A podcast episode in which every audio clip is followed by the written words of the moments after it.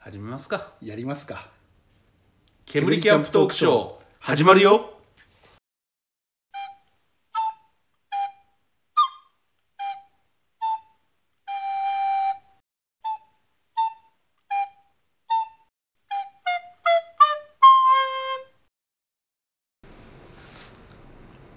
はい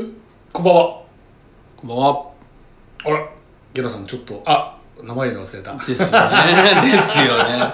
今の俺の不審の目は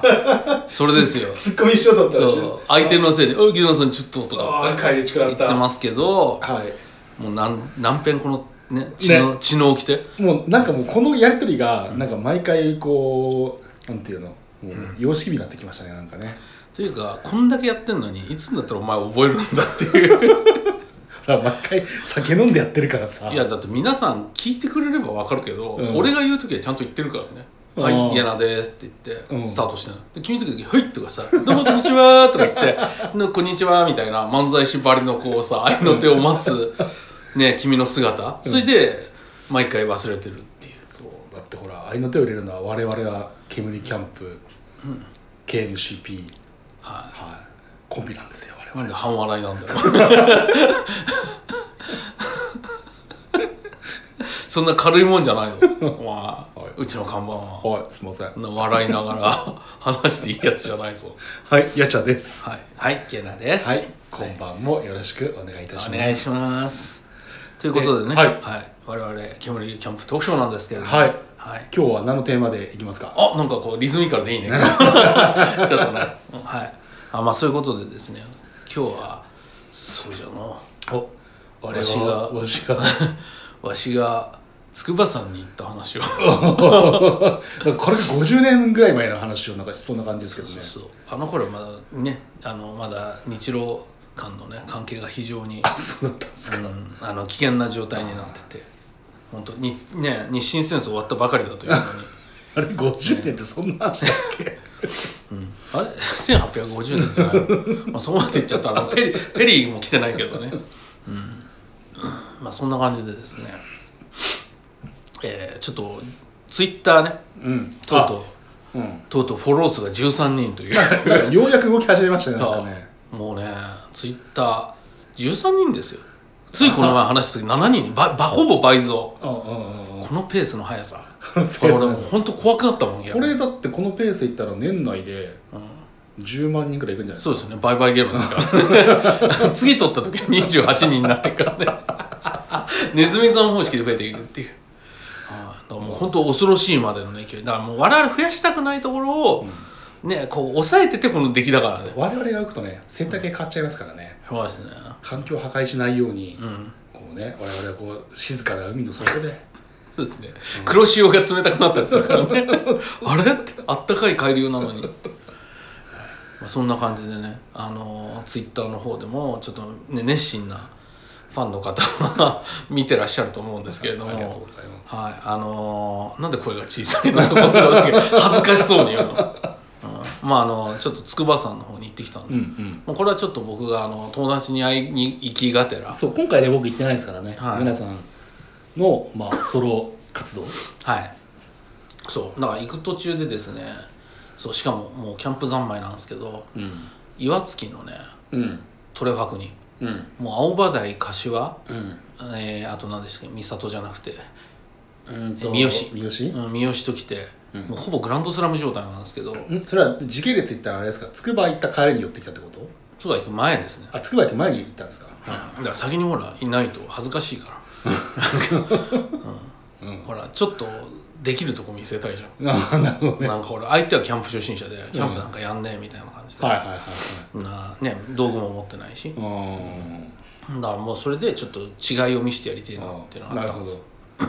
これが俺のトレファクじゃいいってそうそうそうでトレハクにちょっと寄ったんですけど、まあ、またね例によってあのほとんど金落とさない いはいトレハクにとってはすごくね迷惑な客なんです数百円で1時間ぐらい悩むってそうそうそうそう今回も900円ですから、ね、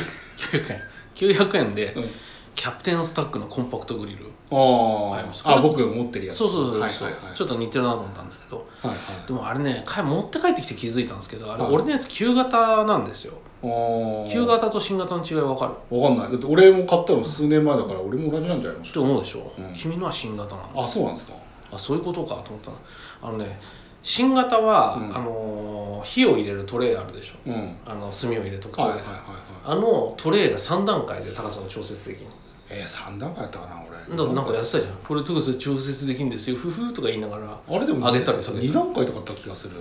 まあでも2段階でも何でも変えられるやつは新しいやつなのあそうなんで俺すのかやつ1個しかない硬派なの もうねあの上から1 5ンチ以上みたいな感じでもう固定だから、うん暑かろうが寒かろうがそこだともうストライクに絞って、うんもうストライク来た球を打つみたいなね、そうそうそうそうだから本当にねずっとスライダーが来るまで 待ち続けて三振し続けるみたいな、うん、非常に来た球いやこれだっつってそうそう今ここなんじゃいってそうバチコーンって言わそうれてそういうちょっと硬派仕様でただね前の持ち主結構真っ黒になってたんですけどああ使い込んでるんですねそうそうそうそうでいろいろ焦げだらけだったんですけど、うん家帰ってあのアルミだわしでこすったらだいぶ綺麗になってなっいいなと思ってたでんですよも味があっていいんじゃないですかうんまあねそれも期待してるところもあるんで、うんただねいいこともあって、ん焼き網がうん新品なんですよ、うん多分使ってなかったっぽくて、買買ったけどそれはあれじゃないですかなんかお店のご好意で新しいの差し替えてくれたとかああかもしんないねでも飾ってある時はそれ書いてなかったねえー、でもさすがになんか網、まあ、僕もほら長く使ってますけど、網が使用感たっぷりだとなんか買う気失せるなっていう、普通はそういうので物焼いて食べたりしないからね そうなんですかね、だって使って誰かが何焼いたかも分かんないじゃん正直なとこあまあねだから網だけなんか新しいのにね、うんまあそれの新品ついてたのと、うんあとあれなんですよ下に引くその火が落ちてもいいように、うんトレー鉄のトレーがああそのさらに下に敷くみたいな感じそうそうそうはいはいはアルミパッドみたいな、いで深へいやつがそれが2つついてたんですよしかもサイズが違っててーで大きいのアルミパッドにちっちゃいのを入れてそこにさらに網とかコンパクトグリーンの畳んだのが綺麗に収まってキャプテンスタッフのあの袋に入るんですよあそうなんですかだから最初からこれついてるやつなのかと思って逆に調べちゃったぐらいえでも俺のやつなかったな、ないでしょえーうんそれ新型だからああそれはあれですよ旧 式だけに許されたうんオリジナルだ終月なるならねオリジナルであと家紋も入ってたもんマジっすか今なら家紋もお付けしてっつってトレバブがあうちの家の家紋をねジュジューって焼き印でおそらくあのアリババで買ったであろう焼き印でジューあじゃあやってうんそうそんなのが買いましてでも900円だからねまあまあまあまあ、ただまああれなんですよね買う時にあの税金取られて900円ああそこは税金取られてないから900円のまま込みうんだからこれでちょっとねやったらだって普通の焚き火台と違うじゃない、うんやっぱりだからちょっとこうねアピールできるなと、おついに無式から卒業ですかうん、って思ったんですよその時ははいまだちなみにそのキャプテンスタッグ火入れてないんですけあどのーでそのまま友達のところ行っては友達降りてきて、はいそしたらまあ一応キャンプしようとは言ってたんで、いはいはそしたらなんかあれだったんですよなんか寝袋うちにあったんですよとか言って持ってきて、明らかにねその寝袋が俺のやつよりいいやつなんだ でしかもね触ってみたらふかふかしててあこれ羽毛だと思って、いほうほうちょっとメーカー名忘れちゃったんだけど、はいはい相当いいやつなんだよね、あらやりますねうん、ふざけんなと思って、うんふ ざけるなうとんなんか家にあったらしいんですけどえー俺んちなんていくら探したって毛布しか出てこないの にちょっとね恵まれたあーってなんかほらすんごい才能あるやつが野球始めたみたいなスタート でいや俺全然ダメなんですよって言いながら投げて投げてみたらスパンスパン入るみたいなそうねそうそうそうしかもね球速も140オーバーみたいなさだからちょっとねそんな感じでうん俺なんてスタートした時980円の夏用キャプテンスタッグだよ 寝袋しかも会社でさあの泊まらざるを得ない時に使ってたやつ使ってたのにさ、うんうんなんかちょっとそんないいやつを繰り出してきやがりまして来上がりましてうんなんか嫌だなと思ったんだけどでその後ちょっとうんね、あのトレファクで時間使いすぎちゃったんで、うんちょっと時間もなかったんでうんとりあえず飯食い行こうかって話になっうんうんうんてもう茨城っつうか北関東名物、うんあのーあれですよあの何でしたっけ、えーなんとかガーデン爆弾フライングガーデンあフライングガーデンあーうん爆弾ハンバーグ爆弾をバカンうんバカンって言うんすかそう爆弾ハンバーグ爆弾っつうんですよへー爆弾のキングサイズでガーリックライスにしてもらって、おーなかなかジャンクなのもいきますうねん、まあ美味しくてすごくへーシャーって油飛ぶしねなんかお行ったことありますあれワインガーデンで昔なんか仕事の営業で行った時に会社の人間と昼飯一回食ったかなぐらいですね、うんあ鉄板があって和風ソースとガーリックソースがあってどちらにしますかっつってはそれであれ切ってやるやつはマイスターらしいんですけど、いへそえのマイスターの人がこう切ってくれて、はいジューってやって汁かけてどっちにしますかってど言っっ、ちにして二2つあるんだから半々でって思うんだけどうん両方ってなんかほら素人だと思われたら嫌だなと思ってああガーリックソース 両方かけられて、うん、とりあえずそれで食って、うん、すごい美味しかったとへえでまあそれ食ってですねはい はまあそしたらまあ8時過ぎぐらいになっちゃっいもうキャンプじゃキャンプじゃないよもうその段階でもう、たあれと思ってでどうしたもんかと思ったんですけどじゃあとりあえずその友達の家に行こうっつって、はいは行ってあのしょうがないから途中で無理くりあのスーパー寄ってもらっていはさすがにもういい年で40オーバーだから、いはあの相手のねお母さんに「あじゃあ泊まります」みたいな感じで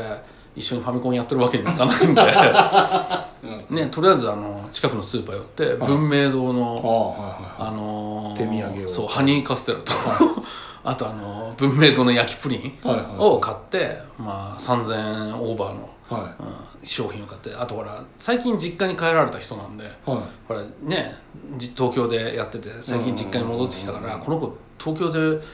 なんか落ちぶれて帰ってきたんじゃないのかしらとか、うんなんかあったのかしらと思われたらうんなんかあれもあるんでちょっと気も使って、はいはいほら一応遊びに来た友達がちゃんとしたものを持ってってやるとほらあこの子ちゃんと東京でやってたんだわって 思うでしょ、うんね、なんかちょっと安心するんじゃんあこの子もやるじゃないみたいな感じでうん息子がちょっといい感じに思えると思うんで。うんうんそれもあってまあちょっと買ってきつつ、うんいきなり深夜の10時過ぎにその友達ん家に中時過ぎにそうやってきて、んそれで「あすいません」って言って「今日はお世話になります」とか言ってカステラ渡してさ最初完全に目が怯えてたんだけど、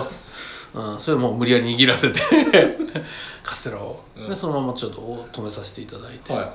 でそれでそのままちょっと翌朝起きていはいで9時に「もう今日キャンプですよ」もう昼間から、昼っていうかまあ朝朝ですねほぼね、でさすがにほら俺もね鉄の心臓を持ってるとはいえさすがにそんな風にいきなりやってきた家で長居するほど心臓強くないんで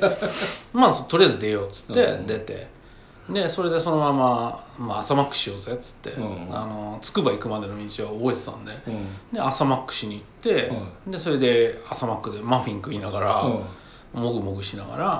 はでキャンプ場に連絡取ったらうんあのね茨城のキャンプ場ってねうんみんな公営が多いんですよ。はいはいはいではい公営が多いっていう時点で分かると思うんですけれども、あのー月曜日お休みなんですよね だからみんなもうあの電話かけたらなんか「いやーコテージはやってないんですよ」とかって言われて、うんうんうんコロナの関係で「うさんうあん僕はコテージじゃないんですよキャンプなんですよ」って言ったら「あーキャンプなら大丈夫ですよ」とかって言われてうん何日にしますって言ったから「今 日です」って言ったら一瞬止まって「うんすいませんうちあの明日休みなんであのちょっとやってないんですよ」って言われて、うんそれで急にだからキャンプ行く場所なくなっちゃったんですよね、つか下調べが良くなかったんですかねいや前日調べてたんあです調べたの調べてってそこ取って泊まる予定だったんだけどそれが初日だったのよああ当日からそうそうそうそうそうそうそしたらもう当日がほら友達ん家に泊まっちゃったから もうずれちゃってはいはいうんでそれで結局行き場所ないじゃない、うんうん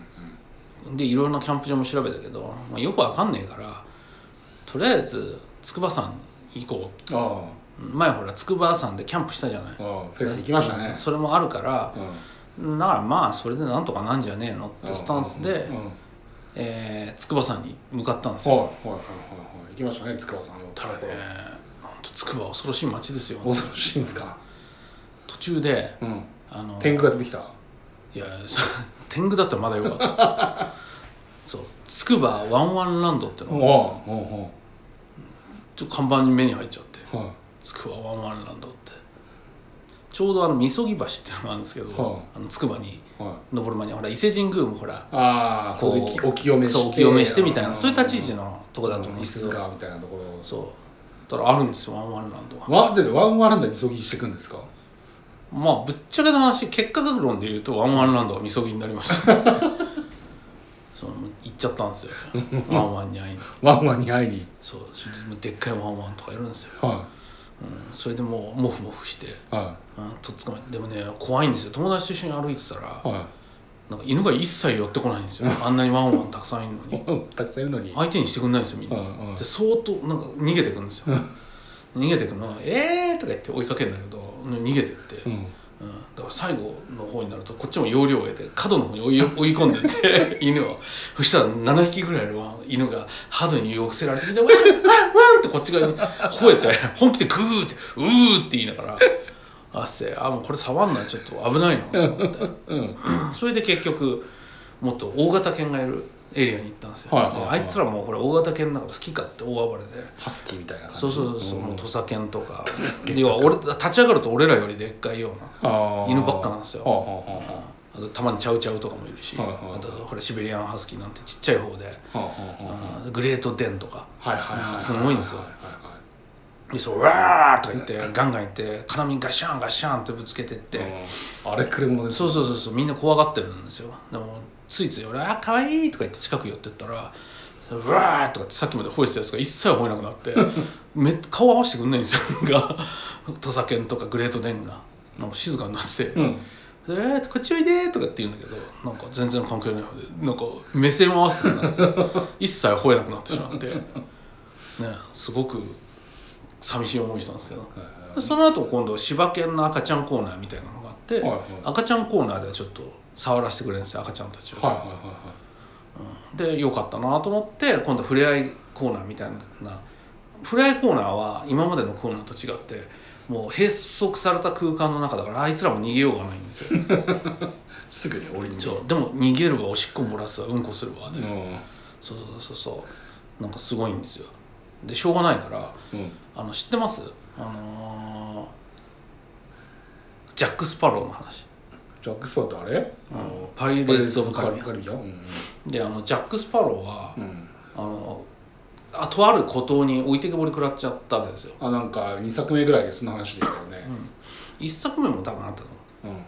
んで要は悪さしたあ二作目は実際にまたやられてねうんうんで拳銃のを弾一発だけ込めては置いてかれるんですよねうんあれでその弾で自殺するのが最後の情けでうんうんうんであとは逃げられるかどうかってやつで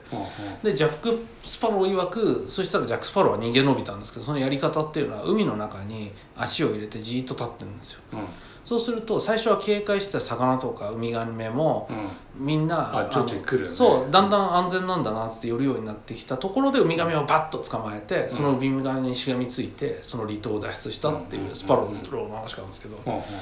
まあ俺覚えてたんですよね それをだからそこにあったベンチに座ってじっと俺はこう耐えてたわけです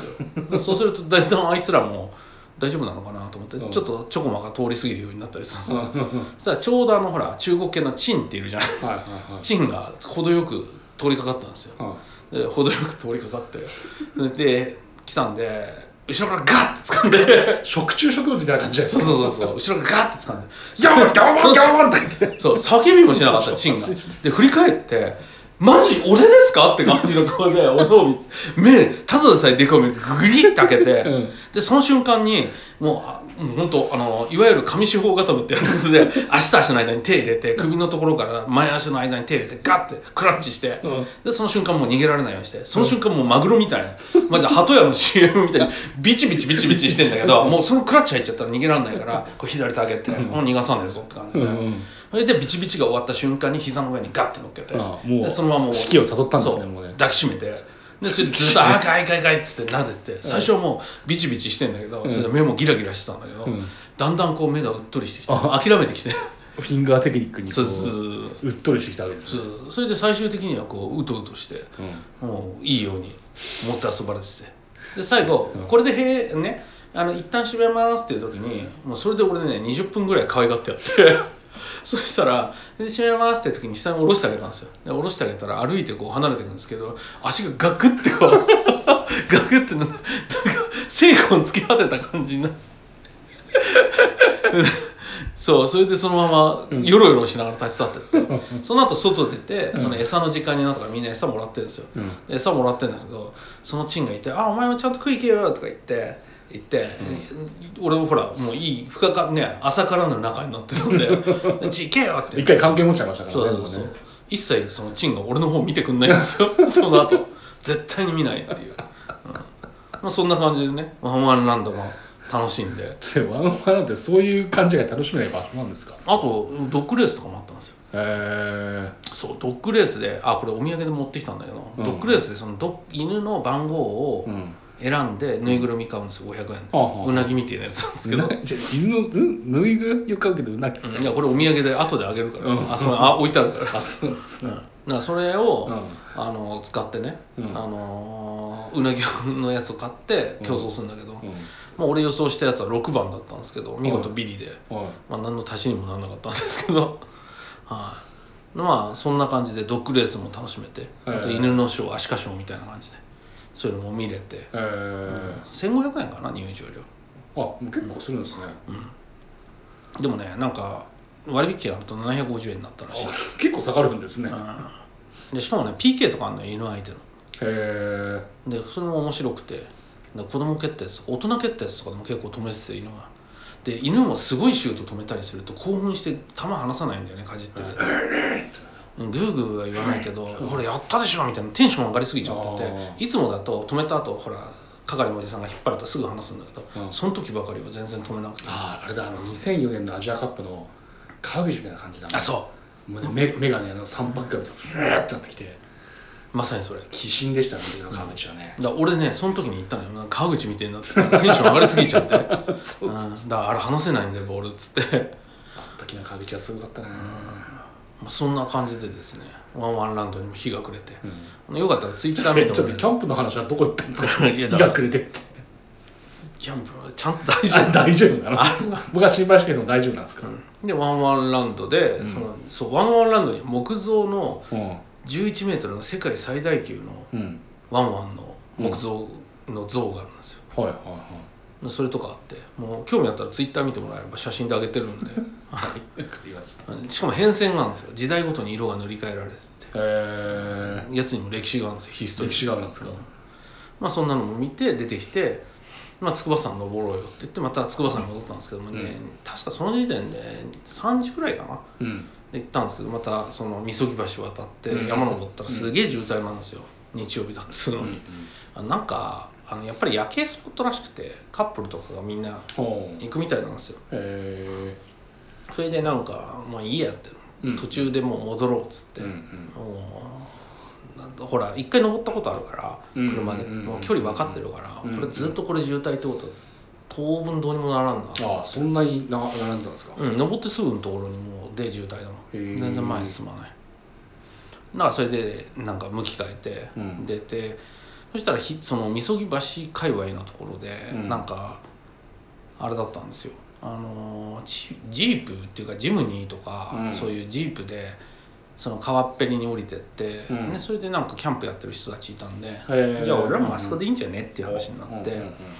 でそこ降りて、うんあのーもうこれ面倒くせえからそうなっちゃうと、うんで蒸し器持って蒸し器と椅子だけ持ってって、うんうん蒸し器で火いただいてうんうんのんびりうんうん。させていただきましたああ、なるほど。うんなんか焼いて食ったりとかはしなかったけどうん。なんかすごい楽しかったですよでうん暗くなるまでずっとでまたね西日が綺麗なんですよつくばってうーん利根川で西日を行く途中に見たんですけどすごい明かりが綺麗でうんあの西日のひす沈み加減そがっか、西の方が一緒に山がないからですかね。そうそうそううんしかもね利根川がやっぱあまりにもでっかい川だから、うん。うん。すごくね風景いいしでしかもこうのん逆側見ると筑波山だから、うんうん。あの筑波山もまた綺麗だしで、うんまあ、これもツイッターにちょっと写真アップしてるんで、うんうん。ぜひ見ていただければと思うんですけど、うんうん。なんかそこでちょっとこう焚き火してうんのんびりしててだから焚き火しかしてないんだけどすっげえ楽しくて、うーん。だからその時にその一緒に行った友達言ってたんですけど、うん。キャンプ興味ないし好きじゃないっつってたけどこれは楽しいわっつって。おーハマりましたね。そうそうじそうそう色綺麗だっつって火のゃあ色がっつっうんうんうんうんてで火ってこんなあったかいんすねとかって 完全にやられちゃってるじゃないですか、もうですごいいいこと言っててこれキャンプっていうか秘密基地ですよねああうんだそうそうそうまあまさにそれですよっつったんですけどやっぱ秘密基地やってる感じだからかえってそれが急に見つけた場所で勝手に始めてうんうんそういうふうにやってっていうああいいですね自そう分だけのポジションみたいなねでこれ秘密の場所なんで、うんまあ、さっき言っちゃいま したけど、うん、だからそこでちょっとねであのーなんつうんですかね、あのーまあ、ここいい場所だからうんまたやろうぜとは言ってたんですけど、おーだからででもその後あんまりにも良かったからうんあの Google のあのマップで見たんですよその場所うん見たらね僕らがキャンプしてた場所明らかに川なんですよねうん普通に水が流れて るんです、ああじゃあ最近雨がなかったからそうそうそうそう海がそ海じゃねえや川がうだからむき出しになってただけであそうなんだそうそうそうそうだからあこういうところでキャンプとか始めてておちょっと雨が降ってきた途端にあの中州で助けてってなるの逆にちょこれなっとんだ夏場じゃ危ないっすねそうそうそうそうそれ見てでしかもね橋桁の古い橋の橋桁だけ残ってるとこがあったんだけどむき出しだったんだけどその地図で見るとほぼ頭がちょこんって出てる程度なんですよ、うーんうんだからあこれこう結構怖いなと思って、だからはい川底でやってるようなもんなんで、うんうんうんああこういうので大体事故が起きるんだなと思い、後になって分かったんですけどなるほどねきっと整備されてないとそういうねそうそうそうそうなほ危ら険もあるわけですそようね河原のところでちょっと軽くやるのって全然よくある話ではあるけれども、うん気をつけてやんないと危ねえんだなっていうの特にね地元じゃないとね地元だったらね俺大体この辺の高さがこれぐらいで、うんうんうん今回はねちょっと出てるからちょっとできるかなとかあるけどねう、んだからちょっとねそこはそう周りの人がやってたからね、いいだろうと思ってやってたけど、うん、ちょっとそういうのも怖いなとか、うーん勉強させていただいたりですねねまあそんな感じでやってで結局その日の夜は近くの温泉泊まってうんうんねさすがになんかやっぱりね許可されてないところでテント張って泊まるわけにいかうない、んね、簡単にちょっとこれちっちゃい焚き火やるぐらいだったらあれですけど、うんで温泉行ってそうですね泊まって、うん、まあそんな感じで翌朝あの沖縄そばとか食って帰ってきたんです けど唐突に出ましたね沖縄そばがでで沖縄そば食ってうんなんか適当にダラダラ遊んでて、うん界隈ででまた北の方に車で行ったりしてたんですけど、うんうんでワークマン覗いてみたりとかして。 大体地方に行ったら恒例のワークマンの時っていう、でやっぱりねワークマンのあのダウンが売ってないんですよ、ああうん人気なんですかねやっぱね、やっぱり人気みたいうんでモスグリーンと黒のうんワークマンのその半袖の方のダウン売ってたから、おやったーと思ったの、半袖のダウンってあるんですかありますありますあれユニクロっぽいやつね、へえ、でやったーと思ったんですけど S しかやっぱ残ってなくて、うんうんうんへうんいややっぱ人気なんですよあえれでその後夕飯食いに行こうっつってうん場所探してたら、うん場所見つからなくてうんで気がついたら東京まで そうだから家からさらわれたようなもんですよね うん翌朝帰ってってましたけどうちと思った後に、うん、電車で、そうなんですねはい、すごいよねだから翌朝さ満員電車に揉まれながらさ寝袋持ってさそれと途中で買った安いからっつって買ったさバイアリス2個とさあの現地の名産のさ、んあのリスカのチョコ棒30本を さ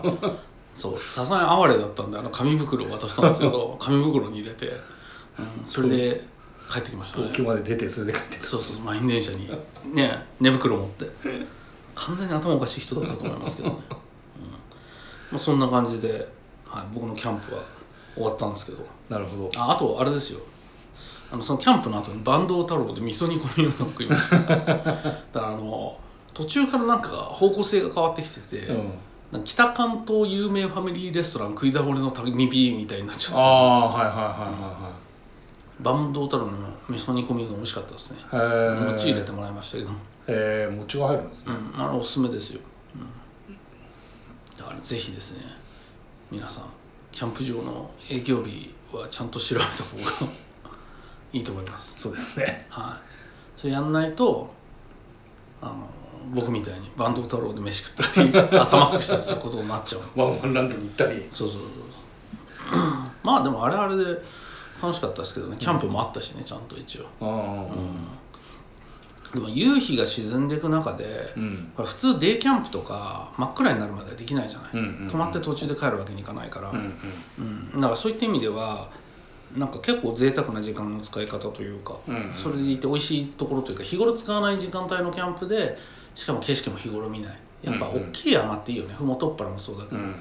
筑波山もやっぱり霊峰だから一応ね、うんうんご神体だから、そうですねうんだから良かったですよすうごい、んまたぜひねその秘密の場所に行ってやりたいなとうん思ってます、なるほどなるほどまあ、雨が降ってない時限定ですけど、あ身の自分の身が危なくなりますからね、まあよかったですあそこはなるほど、